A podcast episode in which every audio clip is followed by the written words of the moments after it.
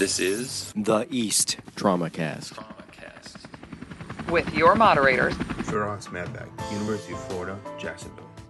Dave Morris from Intermountain Medical Center in Salt Lake City, Utah. Carrie Valdez from Covenant Hospital in Saginaw, Michigan. and Matt Martin from Madigan Army Medical Center. This program brought to you by the Online Education Committee, of the Eastern Association for the Surgery of Trauma, Advancing Science. fostering relationships. And building careers.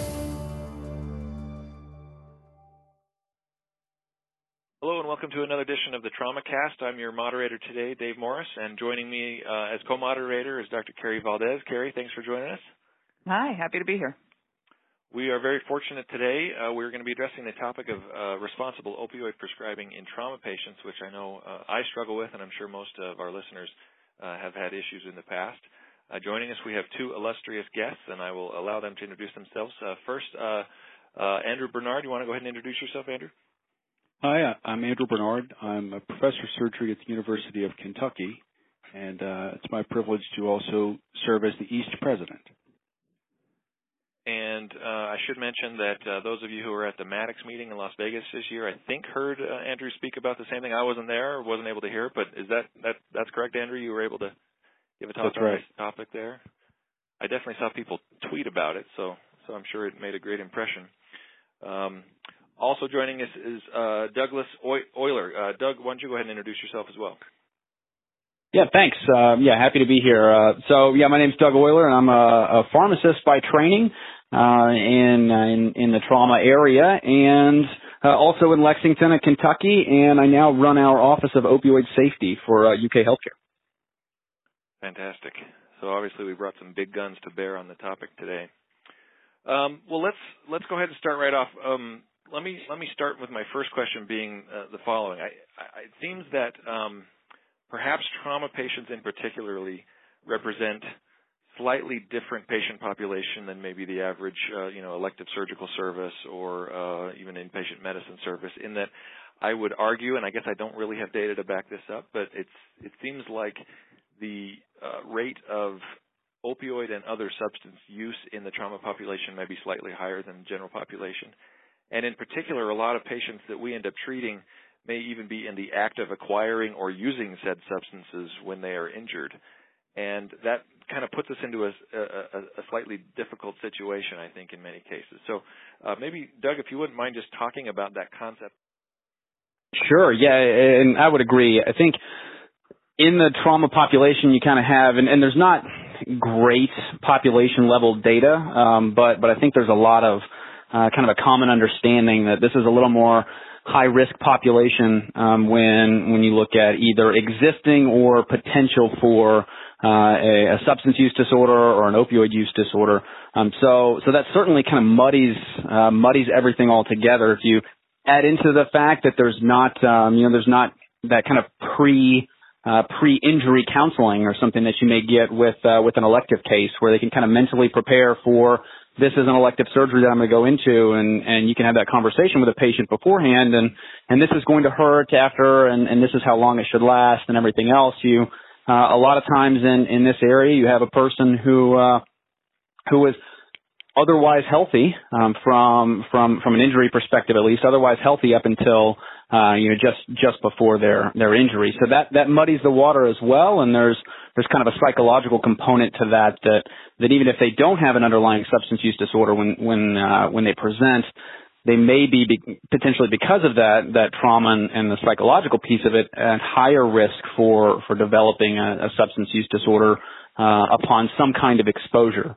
Um, now, for the patients that that are actively using or abusing various substances, uh, that that also really complicates this uh, in that there's there's a mixture of how do you how do you manage the acute pain piece of this um, at the same time of of kind of distinguishing that from or co-managing uh, some sort of of withdrawal symptoms uh, or withdrawal scenario that that you may see whether it's from from opioids or from, from amphetamines or alcohol or other sedatives.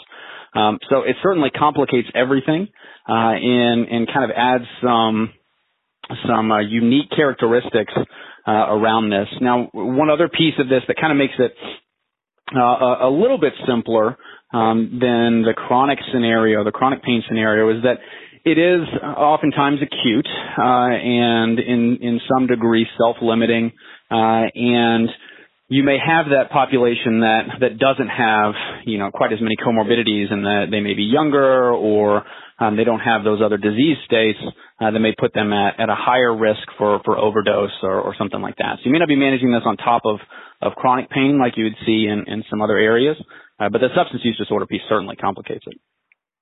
And, and one of the things that it seems like, um, you know, as more attention is being paid to the opioid crisis and the opioid epidemic, it seems like oftentimes you get these little patient vignettes or, or clinical scenarios of like, you know, I was going along living my life and I was well employed and blah blah blah, and then I was injured or I had surgery or something, and then it started this domino effect. And um, I'm just wondering if that, if anybody, is that actually been studied? It, it seems like so many times the the inciting event in an addiction was either a surgical procedure or it seems like a lot of the ones that I have read have been injuries. Is that is, yeah, is I, the way that it's absolutely yeah. Yeah, absolutely. Uh, I mean, you know, if you kind of look at this, it's a, it's a disease of exposure, um, really. And when you look at, at the United States as a country, I mean, we're 5% of the population of the world, and we use 99% of the hydrocodone, and, and somewhere around 75 or 80% of all the opioids uh, in the world are used here by 5% of the population of the United States. So, uh, so there's certainly uh, a level of, of exposure to prescription opioids uh, that subsequently leads to uh, to, to an opioid use disorder, and and and actually it's about 75% of people who have uh, an opioid use disorder. So whether that's they're addicted to prescription uh, drugs or they're addicted to uh, illicit heroin or, or or drugs that aren't prescribed to them, 75% uh, of them started with prescription opioids, uh, and the vast majority of those uh, were written for them um, by by a provider. So uh, that's certainly a, a, a, big piece of this. Uh, another thing is, um, you know, dental procedures and those kind of things, and, and, and that is in a younger population. So I think there's a, a bit of a crossover with, with trauma there as well. If you take a, a high risk person and, and somewhat a high risk person from an opioid use disorder standpoint, um, and someone that either already has a substance use disorder problem or someone that's younger, being you know under 25 or so, um, exposing them to uh, to, to drugs that, that modulate dopamine reward pathways um, in in a not fully developed brain um, certainly increases their risk for uh, for developing a, a, an addiction later on. So yeah, that's that's a huge piece, uh, and there's there's actually a, good amount of data. You hear the anecdotal stories a lot, um, but there there is a good amount of data uh, behind the the concept of my first exposure um, was was uh, from a prescription. Doug, there was a, a slide that I used at, at Dr. Mattox's meeting that showed the life cycle of 100 prescriptions to opiate naive individuals. That's one of the most powerful slides that, that I have. And of 100 people, for example, 100 people on your trauma service with, say, a fracture, not using opioids at that time, of those 100, one is going to end up a heroin user. One is going to engage in drug diversion actively as a business, and one is going to be dead. So a 1% mortality rate in our opiate prescribing, if you want to think about it like that. We talk a lot about preventable death. Here's an opportunity to affect preventable death in our trauma practice. And it has nothing to do with the trauma. It has to do with our prescribing practice. I think that's a really powerful number. It's yeah, absolutely. And there's, there's there's newer data coming out from uh, from the CDC about this that looks at again getting back to that exposure. Uh, even a one day prescription in an opioid naive patient, um, they have a six percent chance of still being on uh, still being on opioids at a year. And you, you take that out to a, a two week prescription, and it, and it bumps up to almost a twenty percent chance uh, of still being on opioids at a year. And so it's certainly there's a there's there's a correlation and, and an impact uh, or or a possibility to impact uh, long-term use and, and subsequent mortality. Definitely. Are there common themes in the patients that do go on to develop addiction? In other words, it, are are all 100 people exactly the same, or are there certain risk factors that we can identify up front that we could maybe you know target more additional counseling or maybe different prescribing practices for those? Is, is that been is there any way to suss out these people beforehand, or is it is it always are we always going to be forced to look backwards at this? A little bit of both. Uh, you know, I think there are certainly specific risk factors. Right? So if you already have an underlying substance use disorder, um, or you know, including something like alcohol, um, you're you're at much higher risk. Uh, if you're younger, you're at higher risk. Uh, there's a little bit of evidence that potentially males may be higher risk, uh, but then there's other studies that say, you know, possibly possibly females. Um, but certainly comorbid psychiatric diseases. So if you have a history of depression, bipolar disease, uh, or, or or something something like that, that's going to put you at higher risk for going on to develop uh, substance use disorder as well. But you, that doesn't that doesn't weed out everyone. Um, so you know one of the things that you see, and, and part of why uh, the uh, the opioid crisis is such a problem is that it, there's not a socioeconomic component to this. I mean, there is to some degree, but as, as far as predicting who is going to develop a substance use disorder, uh, it, you know, it doesn't know socioeconomic bounds. It doesn't know race bounds or, or, or ethnic background bounds or, or anything like that. Um, and, and that's part of why it's, it's such a big problem. So you can identify some risk factors, uh, but, but there are a number of people that wouldn't check off those traditional boxes, uh, that, uh, that are, that may end up with some kind of substance use disorder. One thing I found really interesting, I like that phrase you use that this is a disease of exposure. And I was hoping to get uh, both of your um, experience. How do you manage it at your hospital? At our hospital, if you have a trauma patient, if I didn't operate on the patient, they don't follow up with me. If somebody else operated on them, they'll follow up with that surgeon, be it orthopedics, ENT, neurosurgery, and then they also follow up with their primary care physician. So when they leave my trauma service, often I'm sending them home with a prescription or my nurse practitioner with a prescription for narcotics they will follow up with, let's say, orthopedic surgery. They get a refill. They follow up with their primary care physician. They also get a refill. So we each feel like we've only given one prescription. And then I get the letter a month later saying, heads up, just want to let you know this patient's, you know, fulfilled three different prescriptions from three different providers. And I don't know if that patient needed all three, if there was an abuse of the system, if each provider felt they needed it. And, and I was wondering how you all kind of managed that because, like we suggested, this is in retrospect, I can look back and say, whoa, that guy for a femur fracture ended up getting 120 Norcos in three weeks. How do you all manage this? It's tough, uh, and and and I'm sure Andrew can speak to this some as well. But yeah, it's it's hard. There's there's a couple key concepts though. One I think is is working to set those expectations up front. So not just the, you know, clear expectations of this is, uh, you know, this is what I'll write for and this is how long I'll, you know, I'll manage your opioid prescribing or something like that. Uh, that's part of it, but also the expectations of this is, um, you know, this is what these drugs do. This is, you know, how you're going to heal. This is how long the, the pain from an acute injury, um, should last and, and otherwise, um, we need to, we need to do other kind of investigatory uh, pieces. Now, what that doesn't do is that doesn't uh, necessarily keep them from going to another uh, another prescriber or or filling at other pharmacies or or something like that. So there's a communication piece um, there as well, uh, and and uh, hopefully Andrew can can speak a little bit to to that kind of communication piece uh, with colleagues. But I think one of the biggest things is setting those expectations up front. Um, there's an- another thing is uh, legal or changes in the legislature. Um, that so, for example, here in Kentucky, there's you know a three-day limit on prescribing for acute pain, with um, you know seven or eight different uh, exceptions. Major trauma being one of them, but it's still only a two-week limit. So when all those other kind of things fail, it, the provider can kind of lean back on this is this is as much as I can do in in uh, in the eyes of the law, um, if you will. So there's there's that piece as well to kind of help with the conversation, but I think a lot of it is setting those expectations up front. I think the patients do tend to shop. They'll shop between general surgery and orthopedic surgery. We do a better job today than we have, Carrie, with coordinating between the two clinics. And the clinic coordinator in one clinic being firm with the patient and saying, you need to speak with the other clinic because they're your primary follow up and they, they managed your primary surgical problem so we're better at that than we used to be. We're more mindful. I think the prescription drug monitoring program helps too because we can get a quick printout of all the prescriptions that have been issued and we don't have to hear about it later, you know, in, in letter form like you described. So I think the PDMP is helpful. Doug, there, there's data on the PDMP and how it has affected prescribing as well. Is that right?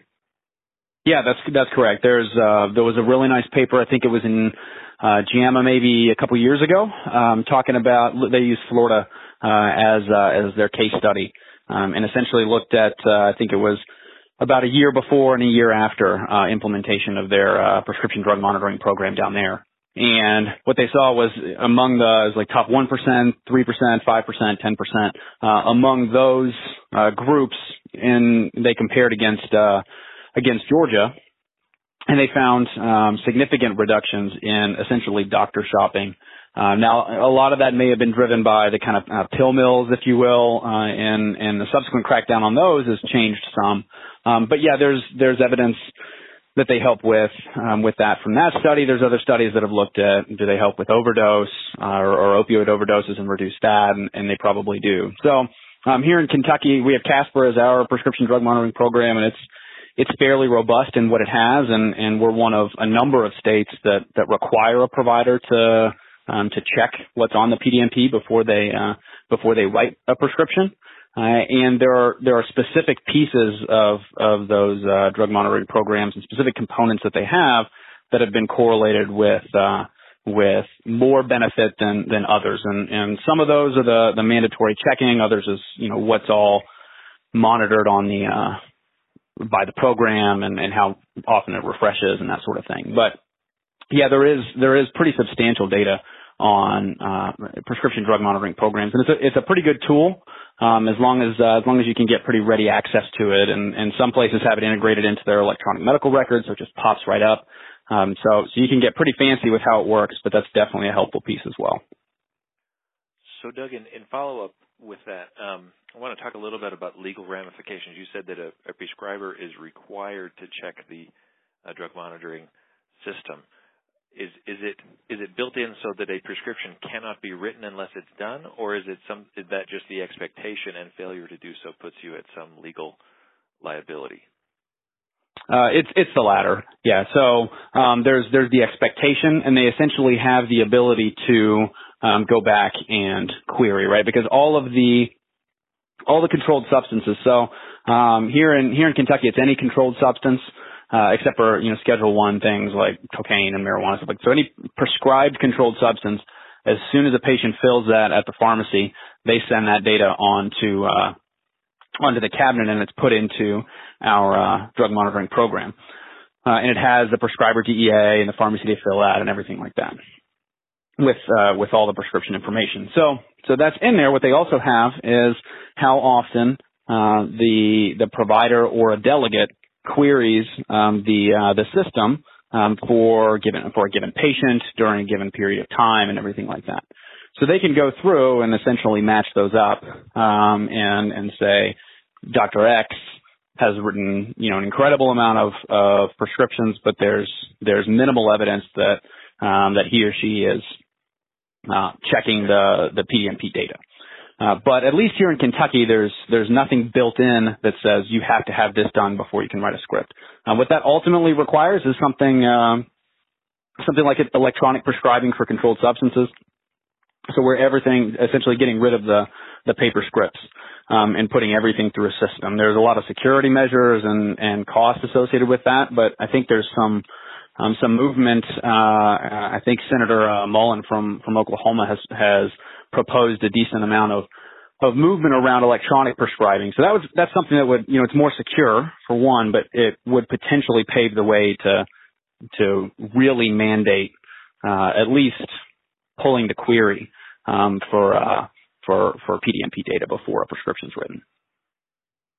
It's interesting you mentioned that because uh, I know that in many places it, it has been and, and maybe still is the fact that you know to get an opioid prescription you actually have to print it out and sign it and, and e-prescribing was specifically not allowed for opioids.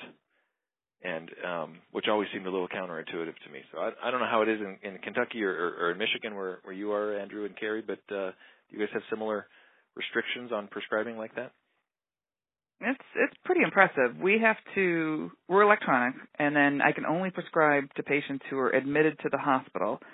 So I have to use my user name and password to get into the chart, and then once I prescribe the narcotic, I have a fingerprint scanner that will scan one of three fingerprints that I have on file. And then a message gets sent to my cell phone, and I have to accept that yes, this is me, and I've prescribed it, and then it'll go through to the pharmacy. It'll be a, a direct um, prescription that goes through. Wow. Wow. And once they've been discharged, if they've gone home and they either you know somebody forgot to write it or they took it and it made them vomit and they want something else, there just isn't a way for me to get them a prescription from home. Like if I get a call, we take home calls. If I get a call at night, I just I can't help you. The options are you need to go to the emergency room or wait until tomorrow and come over to the office and do it. Well, that raises the question. I've often, at least you know, when I'm when I'm in one of those deep contemplative moods, I've often thought that perhaps some of the barriers that we have created in a uh, worthy effort to try to protect prescribing, um, I, I almost sometimes wonder if that leads to prescribing abuse practices. I, I'm more likely to give them 30 pills if I know that there's really no other convenient way for me to get them a refill if they need one. I'd like to hear uh, maybe Andrew your thoughts and, and Doug as well. What, is that a is that a concept that is that is out there and people are talking about it? Doug is the expert on the evidence, so I'll let him comment on the evidence. But I I have cranked down my prescribing dramatically. The way I have instructed all my staff, my residents, to prescribe now is electronically. It does print it out, and you still have to sign it here. Um, but we use templates, so agreed upon templates. There's a three tablet one and there's a 15 tablet one for our outpatient surgery, as an example, for appendectomy and lap chole. Um, so we've made a conscious effort to tone those down. I see the inclination that you describe. Wow, it's such a hassle. I better just give them 30 rather than 15 and they call because it's a bummer to write the second prescription. I'm interested in Doug's comments on that. Yeah, so there's there's actually a couple different angles, and and and I'm in the process now of working with some of the the folks at at Kentucky in uh, in the Department of Communications to try to get out of the community and and look at this as well. So um, the the few pieces I want to address though. So one about does giving a longer duration change um, the the refill request? So it was a good paper. Uh, again, I think it was in JAMA Surgery maybe uh, towards the end of last year that was I think it was titled like defining the optimal um, duration of, of opioids for common procedures. So it wasn't specific to trauma, but um, it was looking at a number of outpatient procedures. And essentially, what they found was that um, that if you increase the, or, or one of the things that they found in, in their study was that if you increase the the duration of your prescription, it didn't change the number of refill requests that you got. So, um, so if you wrote someone for 30 days, um, you know, they, they still were calling for refills on day 30. If you wrote them for seven days, they were calling for refills on day seven. Um, so I, I think it's, it's a, a common misconception. Um, but, but there really isn't that evidence that giving someone a longer duration uh, is is going to cut down on you know the refill requests uh, and stuff that you get. And in our experience, um, for example, when when I talk with some of the um, the, the orthopedic traumatologists and and discuss with them about you know they've worked a lot to kind of crank down on their prescribing as well, and they've actually seen just the opposite of you know as those as their prescribing has decreased, those refill requests have decreased. Uh, but, but an interesting thing uh, is also looking at disposal. So if you take someone and you write them a 30 day uh, script and they only use five pills or they only take it for a week or something, now they have 100, 120 extra pills lying around. Uh, and, and in a number of rural communities, um, here we actually see people are, are legitimately scared to have those uh, in their house because people will break in and steal them. Um, they don't know how to dispose of them. Kids find them and either take them to school or small children find them and, and take them. Um, so there's there's that piece of it as well. Writing too many uh, puts them unnecessarily into into the community um, that they're a risk of diversion or, or something like that. The the tricky part though is if you if you take it and say, well, we're going to crank down and say we're only going to write three days. What we don't know is as that gets out into the community and and patients know that it's going to be harder and harder um, that there's more and more legislation coming out saying that, you know, my doctor can't write this or, or it's harder for me to get pain medicine, then if they don't happen to use it, does that make them more likely to keep it around and not dispose of it properly because it's been so hard, it was so hard for them to get it the first time. Um, so it kind of goes both ways, um, but, but without hard evidence that says that that, that latter piece is true, it seems like the uh, the risk benefit of of writing those longer scripts um, seems to be potentially more harmful than uh, than the reward that you would get of of not getting refill requests or, or patients having barriers to get um, subsequent medications. I don't know that that's been clearly evaluated in the uh, in the full electronic prescribing piece, though, where they have to physically be there um, for for that to happen. Um, even to you know even to write something like a, a, a C5 substance like uh, or, or something like tramadol that you know you, you can't call in, for example, an oxycodone script, but you can call in tramadol. So in places where you can't do that, that's something that that I don't think that data is out there now. I've had no callbacks. I've been using three tablets for a few months now, three tabs for LAP-APPY, LAP-CHOLE, and LAP-INGUINAL, and, and I haven't had anybody call and ask for more. It's amazing. It's just a, it, it's just changing their frame of reference. You're going to get three tablets, and it's Tylenol and Motrin after that, and you'll be fine. And and they've been fine. They've been just fine. Yeah, that's that's interesting. It it, it is going to be a, a cultural mind mindset shift that is going to have to happen. One of the strategies that they've started doing at my hospital here that I'd like to hear your comments on too is um, they call it the two prescription process, where we're going to, you know, they they queried a bunch of our patients and looked and, asked them, you know, how how many tablets did you use after this procedure, after that procedure, and then came up with sort of a bell curve uh, for that for those numbers.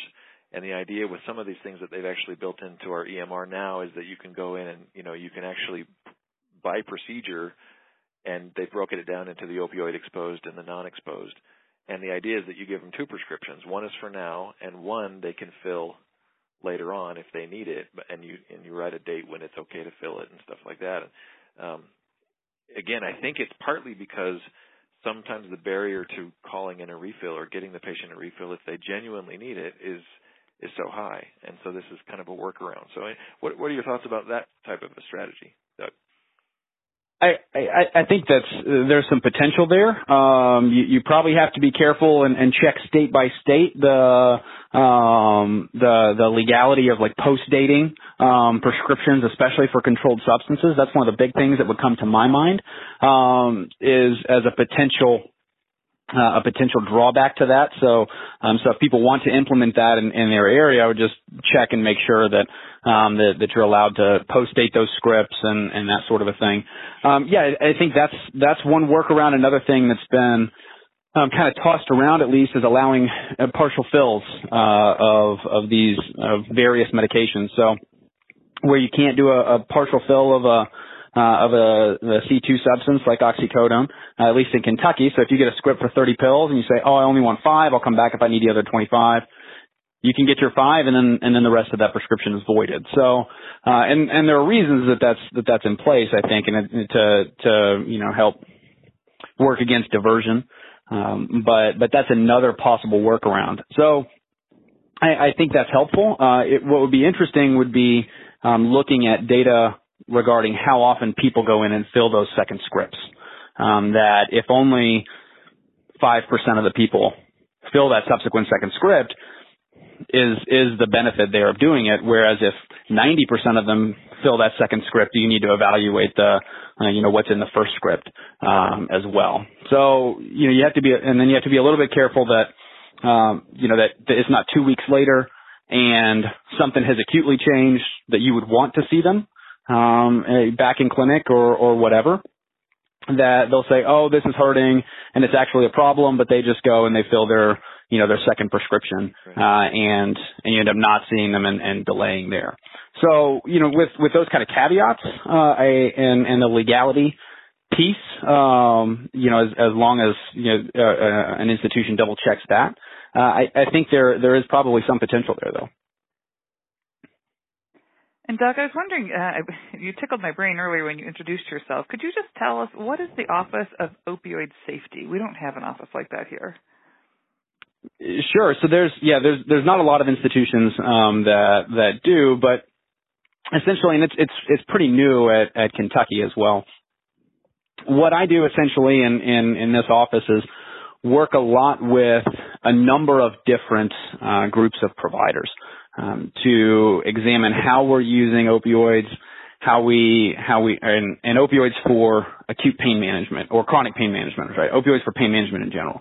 So not so much in the realm of how do we improve access to buprenorphine treatment for an opioid use disorder, or how we how do we improve care for babies with neonatal abstinence syndrome? Much more focused on uh, opioids for pain management. So um, we we work with individual service lines. Um, so we've worked a lot with trauma, uh, with orthopedics, with internal medicine, um, some of the oncology services as well, um, to kind of look at how they're prescribing uh, and is is this appropriate for your population? Is it not? If it is, you know, how do we get word out that this is? If not, um, how do we improve? So there's that piece. There's also a number of um, revisions that have been made to the pain standards for for institutions uh, from the Joint Commission.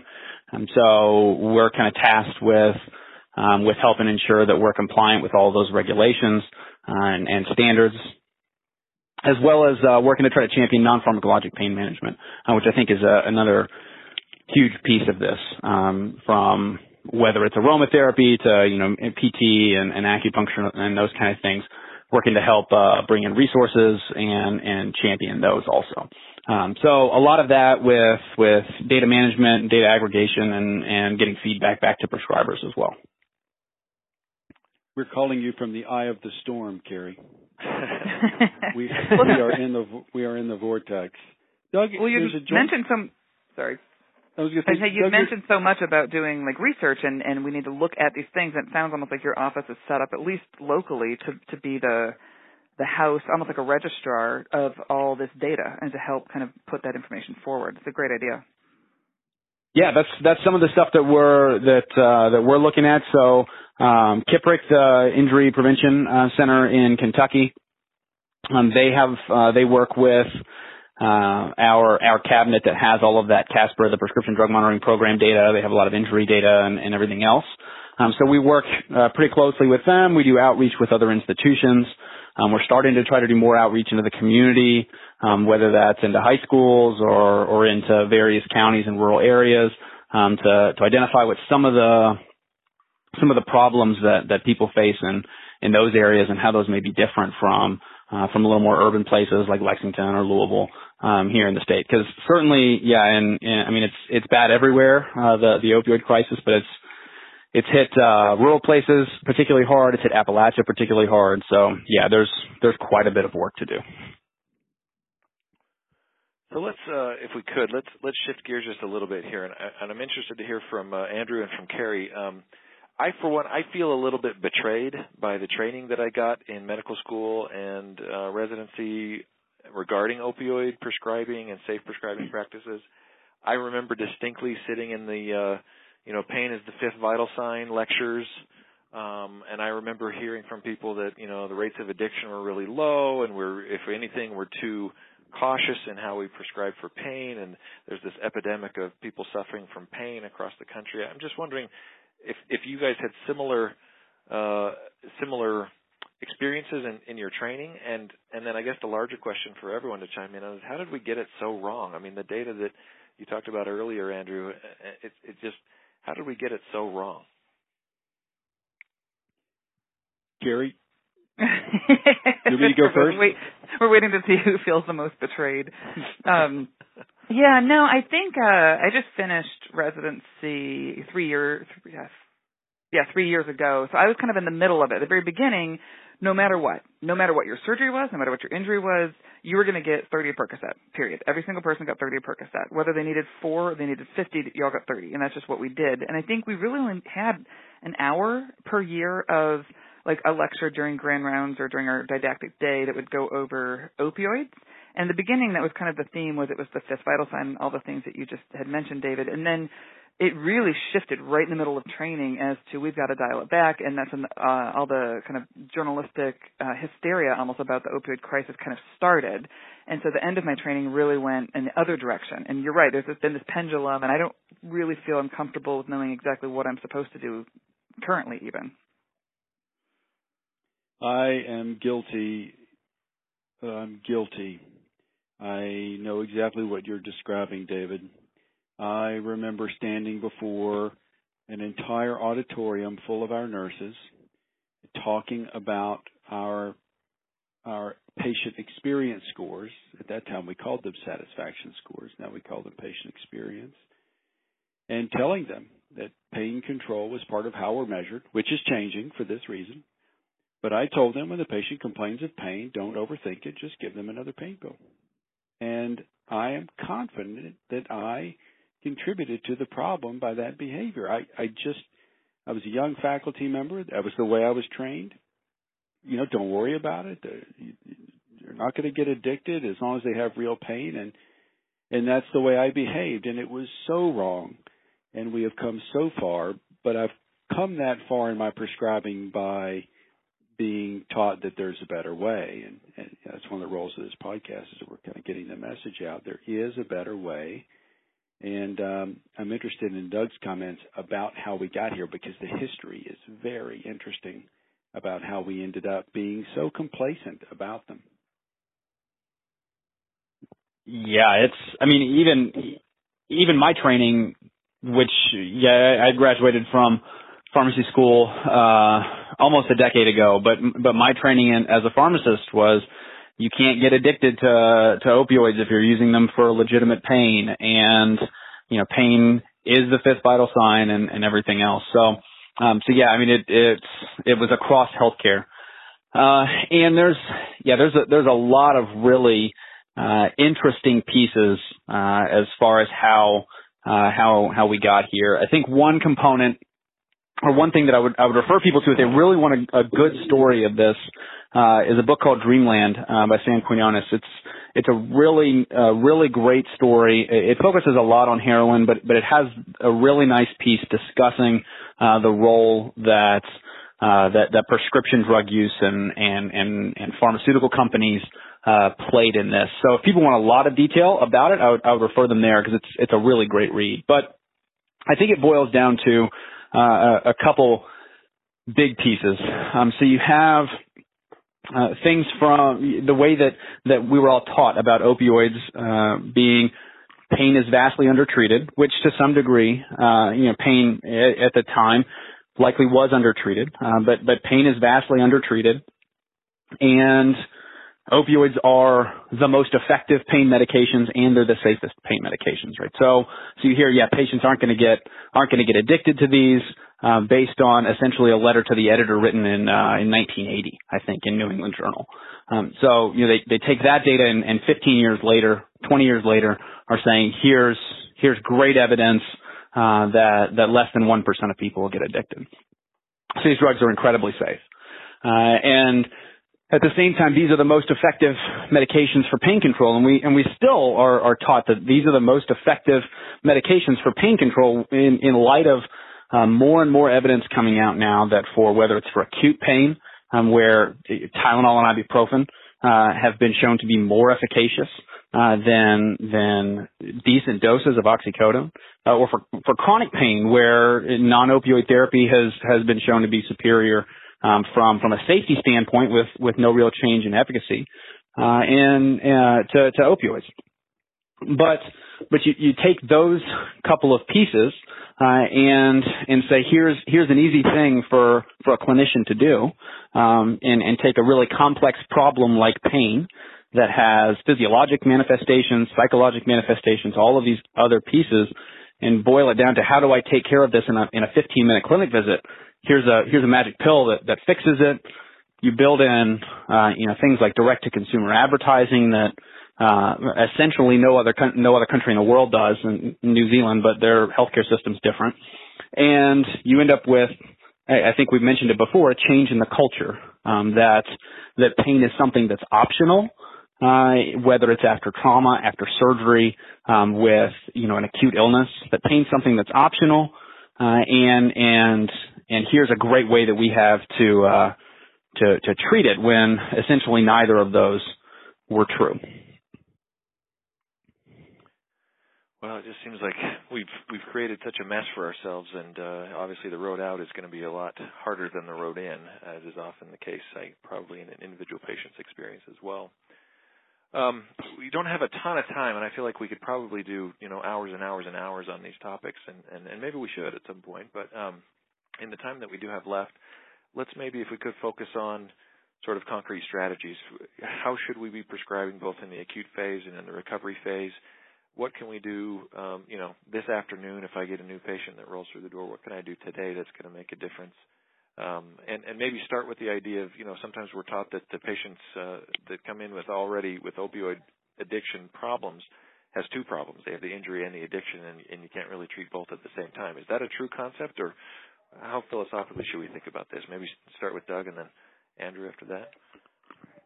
Yeah, I think so. Yes, I mean as far as concrete things that um, that, that you can do now, in in relation to the patient that already has an underlying substance use disorder, uh, there's there's kind of a couple roads. You know, one of the one of the biggest is going to be working with with uh, specialists in addiction medicine, uh, and maybe that's maybe that's psychiatry uh, at at your institution. Maybe it's maybe it's folks from internal medicine, or, or maybe there's even folks on on on a trauma service line that are that are certified uh, to to write for buprenorphine. Um, working with them um, to to to help bring in uh, their expertise uh, and and learning a little bit more about about uh, opioid use disorders on your own. Uh, I, I think it's possible to, to treat the two. Um, certainly in, in a patient that's withdrawing from um, from opioids has acute needs uh, or has has acute pain, uh, you're not going to be able to manage it very well um, without opioids. But but before that patient leaves the hospital, um, having at least the start of a conversation, um, doing some sort of screening um, for for risk, whether that's screening for the risk of developing a substance use disorder, whether that's screening for if they already have a substance use disorder, uh, and and there's there's published validated criteria for both of those. So I think that's that's one piece um, from that area, but the other things are not uh, you know not underestimating the the complementary power of non-pharmacologic therapies. Um, so even things like mindfulness, changing people's expectations, uh, and and helping them deal with the pain that goes along with an injury, um, rather than trying to to necessarily just medicate it away. So I think that's a that's another big piece. Learning a little more about uh, you know, about non-opioid pain treatments, even things like Tylenol and ibuprofen, or, or Tylenol and NSAIDs, you know, keep saying ibuprofen, but NSAIDs, uh, in, in general, are in all likelihood safer, um, or, or don't have the, have the risks that we thought they had. So I think that's a, that's another piece. But, but if you do have those patients, um, that are high risk or that, you know, that, that happen to be on high risk regimens and they're leaving, naloxone is, you can, you can write for naloxone uh, as well. So you have a patient that's leaving on high dose opioids, has opioids and benzodiazepines, that has that substance use disorder. Naloxone's covered by almost every insurance. It's like less than ten dollars.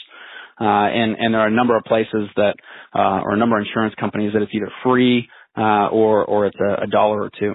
So writing for that naloxone prescription, um, can, can potentially be life saving and, you know, up to 1% of the, 1% of the people that you see. Andrew, what are you doing differently? I mean, you know, we're still using fentanyl drips in the ICU, and we're avoiding NSAIDs because our orthopods, you know, don't like them and stuff like that. Has that changed for you in your practice? The main thing I'm doing is saying no. Um, credit to Barbara Bush here. Uh, I'm hmm. saying no, and uh, I'm saying no. The law helps me now. I can say no. You know, they're they're really tight on it now. The law is really strict on it. That does help me. I say no. I use very few tabs when there's not significant pain. When there is significant pain, I I do try to still limit it, and I use a fair number of adjuncts. We use adjuncts in the ICU, on the ward, and at discharge if possible. So those are the main things I'm doing. Just just sort of reframing this old perception that the way to treat pain was to give a whole bunch of opioids. That's the main thing that I've done that's different. I'd be interested in going through a list of of uh, of adjuvants or alternatives here and just getting Doug to give us a like a one or two or three word answer on on whether he thinks they're good. Could we do that? Sure, yeah. I have some in my mind and uh, maybe we'll just go through these and Doug you can give us thumbs up, thumbs down or definitely, maybe, probably, I don't know, something like that. Is Sure. that okay, Doug? Okay. Absolutely. Uh, okay. Tylenol, does it work? Yes, yes. Uh, and, and the biggest thing here is adequately dosed uh, Tylenol, right? So in most people, that's going to be a gram every six hours. Elderly, maybe a little less. Liver dysfunction, a little bit less. Uh, but adequately dosed, scheduled Tylenol works.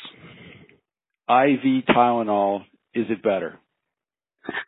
Uh, most people will agree that IV acetaminophen is uh, is no better than again adequately dosed uh, oral or potentially rectal. Um, the you get a little bit quicker onset from the IV. I personally think there's probably some degree of placebo effect in here's your 100 cc's of IV pain medicine um, that people say it works better, uh, but there is no evidence that uh, one gram of IV acetaminophen is any better than a gram of PO. Non-steroidals. I think so. Uh, and, and what we're learning now is the risk associated with nonsteroidals is probably lower than we thought as long as you're not using massive doses. So 400 milligrams of ibuprofen is probably where, I would draw the line and say this is an effective dose that, that maximizes the efficacy uh, while minimizing the risk. Uh, regarding the, the fractures, there was a really good article put out uh, in, in 2016. I can't remember the journal, um, looking at the quality of evidence uh, versus what the study found regarding NSAIDs and the risk of non-union, malunion, osteo. Uh, and essentially what they found was the poorer quality study, uh, the more likely it was to find that NSAIDs uh, worsened outcomes. So the better quality studies found found uh, no difference. Sorry, that's longer than a thumbs up, thumbs down, but I would say thumbs up for NSAIDs as well. Potentially even in fractures. I think so. It's enough to have a conversation with our orthopedist at least. Absolutely, yeah. I think it's enough to to get their get their expertise and their buy-in. Yes. Okay, gabapentin. It's tricky. Um, so that a maybe? for neuropathic pain, yes. Uh, I, I think gabapentin and for some and, and to some degree, uh, things like Cymbalta uh, are helpful. Where you run into problems with gabapentin, it's it's sedating. If you it has probably has saturable uh, absorption, uh, but that changes if you give it with an opioid. Um, so opioids slow down your GI tract. They increase transit time. Um, so by slowing down your GI tract, you probably absorb a little more of the gabapentin, uh, and and uh, you run the risk of of uh, over sedating a patient. So in general, I don't think it's that helpful outside of specific cases. Flexeril. Uh, Flexeril specifically, I don't, I don't think so. I, uh, I think it's, it's probably a little too sedating. Um, probably something like uh, methocarbamol or Robaxin is a little bit more helpful. Again, that's just for for uh, for spastic pain. One interesting thing about Flexeril, though, there was a there was a study that was put out about I don't know 10, 20 years ago. Uh, 10 milligram doses are no better than five. They're just more sedating. Uh, so if you are using Flexeril, we typically cap at five milligrams three times a day. Very interesting. Wait, there's one What ab- more. What about lidoderm patches? Oh, um, maybe. So, uh, so I'm I'm not going to get into the rib fracture piece, um, but uh, yeah, that's that's probably where uh, they they may fit in. The the evidence with any of the topical stuff is is not good. Um, meaning it's not high quality evidence. It's it's kind of mixed whether or not it helps. For incisional site pain, maybe. Um, rib fractures, probably not. Uh, so the the cost doesn't seem to outweigh the benefit that you get. Um, so I, I'd probably give those a thumbs down. How about I like- benzos? I, On gonna the say, I like idea that- lidocaine. I like lidocaine patches because I believe in the. I think they work if you believe in them, and so I will talk them up to the patients, and I will also sometimes try to like make them warmer or colder than room temperature, so there's extra placebo juice working. That's little editorial. That's. That's an interesting one to bring up is just placebo. Um, and there's a whole lot of there's a whole lot of discussion about just placebo. Uh, and you know if you if you come in and say here's your pain medicine, um, regardless of what it is, uh, you know that that may work better than oh here's some Tylenol whatever. So the placebo I think is that's probably I'm not advocating for just you know giving people sugar pills, but I think there's there's certainly some reality to the placebo effect. So how about some other alternatives, Doug? Massage. Yeah, I, I think all the non-pharmacologic stuff. Now, where where you run into with the non-pharm is how much benefit do you get? Uh, probably not an incredible amount, but the the risk benefit ratio there's there's very little risk outside of you know specific scenarios um, of you know if they have mobility issues or something related to a fracture. Um, so yeah, massage, I, I think so, and and I, I'll be honest, pretty much any of the non-pharmacologic stuff you you mentioned, I'm I'm probably going to say thumbs up, just because there's almost no risk associated with most of them. So massage, aromatherapy, music therapy, acupuncture, you lump, you, acupuncture. You loop all those together. You give them a thumbs up. Very low risk profile. Absolutely, and there's actually um, there's uh, there's military data about acupuncture um, being being uh, being helpful. So yeah, um, I'd lump all those in as as risk benefit. Strongly favors uh, favors the benefit there. Now that about, with the risk being zero, you know, you may not get a ton of benefit, but it's it's certainly not going to hurt. How about what about dissociative ketamine? Ketamine is interesting. Yeah, I think I think ketamine. My experience with ketamine, I don't have. I don't personally have a lot of experience using uh, ketamine continuous infusions. Um, now, I do think ketamine for uh, procedural um, kind of stuff, uh, whether that's dressing changes or or, or whatever, um, can be really helpful. So yeah, I, I think subdissociative ketamine, um, you know, single doses limited to uh, you know limited to procedural uh, issues, and you can you know you can repeat them, but uh, that's where that's where I've seen the, the biggest benefit. Not to say that there's not a benefit with continuous infusion. Uh, I just haven't uh, I just haven't used that much myself. Doug, how about benzos with the idea that they enhance muscle relaxation or something like that? Probably a thumbs down. Um, getting back to the risk benefit, they, they, I mean, they're going to help with muscle relaxation if you've tried others that have failed. Um, maybe, but I know a lot of a lot of places are moving towards, uh, especially at, at discharge, um, it's one or the other. You get you get opioids or you get benzos because that if you use them together, that risk of overdose is so high um, that that it it it is one of the strongest predictors of, of an overdose is taking uh, opioids with other concomitant sedatives, especially benzos. So they so, probably help with the spasm, but the risk is, in my mind, too high for most people. You've told me before that benzos with opioids is one indication for for home Narcan. Yes. Yeah, there's there's three indications. So the CDC guidelines from last year, there there are essentially three uh, indications that that they uh, suggested that you should think about writing. They specifically spelled out you should think about um, sending a patient home with Narcan. One is opioids and benzos. One is opioids and uh, and a substance use disorder. Um, and the third is if you're giving somebody more than 50 morphine equivalents. So that's 50 milligrams of hydrocodone a day, 30 milligrams of oxycodone a day, um, that's where they would suggest sending them out with an naloxone script. That's not very much. What about clonidine? No. I, I personally am a believer in clonidine. Um, there's the the evidence for oral clonidine. Uh, I haven't seen much. Um, you know, we have kind of our data um, that uh, that we've looked back retrospectively at our outcomes with clonidine, and it, it seems to be helpful, but the the n is really small, uh, and the way we used clonidine kind of made it tough to evaluate. I think there's some some pretty good data um, regarding uh, dexmedetomidine or Precedex, which is uh, similar, a little more centrally acting than than clonidine. Um, so there's there's some decent data for that that that I've been comfortable extrapolating over to clonidine. Uh, I think it is somewhat helpful. A couple things that to to know about clonidine. Obviously, you got to worry about the hemodynamic stuff. Um, we can we push that we're relatively comfortable. It was based on a paper out of I think Maine, pushing the doses up to a couple milligrams a day, so as high as 0.4 or 0.5 every six hours. Uh, tapering up to that, obviously, not starting there. Um, but if you have somebody on it at either high doses or for longer than a week, you got to taper them off. Otherwise, you run the risk of of uh, them being really hyperdynamic. But to me, I, it's probably in the middle, you know, kind of the thumb sideways, uh, just because that data's not there. But but I've I've had good experience using it.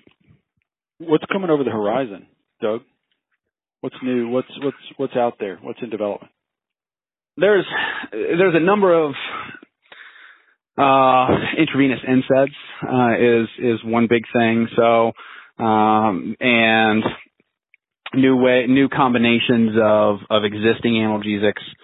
Um, there was actually a, an initiative through uh, I think it was through NIH. Uh, don't don't quote me for sure, but I think it was the NIH Heal initiative. But part of what they wanted to do was essentially develop non-addictive painkillers. The the the trouble is is uh, we've been searching for a non-addictive opioid for hundred years or more, uh, and haven't and haven't found one yet.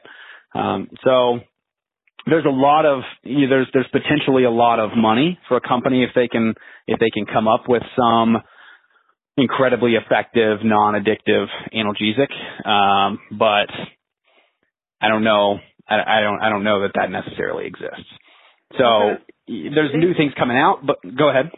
I was just going to say, you know, we talked about highly effective non addictive for the states where it was legal, I think there's quite an argument that using marijuana can be a, a pretty effective analgesic. Yeah, there's there's there is some evidence um, with with marijuana. It's it's kind of tricky because um, you, look at some of the data and, and some of the data say you know for this state that legalized marijuana they saw a reduction in overdose deaths, um, but the quality of all of that is is tricky um, and and in some sometimes questionable, not always, but in some cases questionable. Uh, the the the tough part about marijuana in my mind is kind of how we look at drugs overall. Um, and you know, is it safe? Does it work? Has it been proven in in uh, in robust studies um, for for things to essentially be marketed um, and, and approved by the FDA? And I haven't seen that stuff with marijuana. Now it's really hard to study because it's Schedule One, so there's that part of it that makes those studies really hard to, to come up with in the first place. Um, but but yeah, I mean there there are the anecdotal cases of you know whether it's medical marijuana or whether it's synthetic cannabinoids, you know, Marinol, and that kind of thing, um, potentially being helpful, especially in people that that used marijuana, you know, prior to their injury. Maybe that's helpful as well. Um, but that that data's not there now. Uh, if it's if it's an option, you know, in your state, I I think it's okay. I, again, I probably wouldn't. It's it's sedating, so you know I'd have concerns about the concomitant sedatives if you're sending someone out on opioids and saying, hey, you know, you can you can smoke this or eat this or whatever with it. I'd have those concerns. But but uh yeah, I think that one's still that one's I don't know, still a little ways off from from mainstream now. Yeah, that sound you're hearing, that was a can of worms being opened, I think. I think so. I think so. Ta-da! well, um, unfortunately, we're at the end of our time here. I, I honestly, I could, I could have this conversation for another couple hours and still think of uh, really good questions, and maybe, maybe we'll do a part uh, two here in the next little while to get into maybe some of the more specifics and things because I would love to hear more about you know sort of the recovery phase and responsible prescribing and pain contracts and things like that and how they all interplay with trauma. So maybe if you if you both are willing, all three of you are willing, maybe maybe we'll set a date for a, a future one and, and do uh you know do episode two of opioid prescribing. That'd be fun. That'd be that'd be great. happy to. Well, thanks so much to, to all three of you uh, for joining uh, me on this on this podcast. It, it's been very informative, and and it, you know sometimes it's hard, I think, to confront, like you said, Andrew, uh, your own culpability in some of the some of the you know I, some of the things that have happened. But I, if we're if we're honest, I think if we're introspective, I think we all have a tiny sliver of uh, blame to share for some of the problems that we're facing as a country right now it's obviously not just physicians, not just patients, not just drug companies, but it's interesting how all three conspired together, willingly or unwillingly, to to create the problem that we're in. But we can um, fix it. We can absolutely. also fix it. Yeah. On, and that's what I kind of want to end on. Uh, Doug, what are some resources if people want to go find out more? Are there uh, good, uh, you know, aggregator websites or, or, or, things that you'd recommend? And we'll put a link to these uh, on the web page too.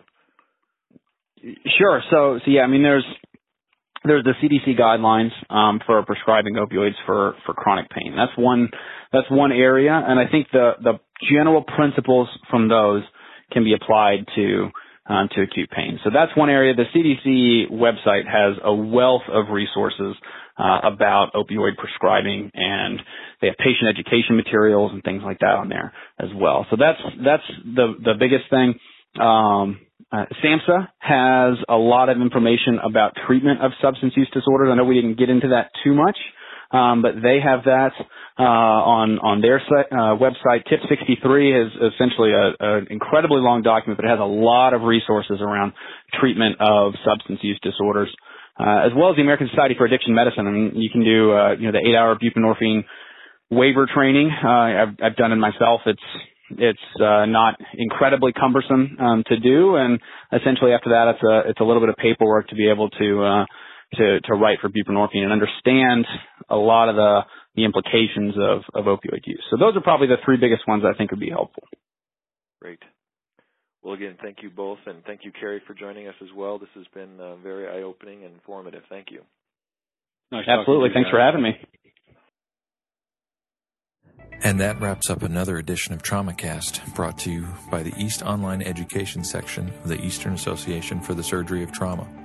You can check out all the great educational and career development resources available on the East website at www.east.org. And make sure you subscribe to the TraumaCast series so you don't miss any of our exciting upcoming programs and interviews. So, if you're searching for cutting edge science and research, professional education, networking and building relationships, and career development, remember that all you need to do is look to the east.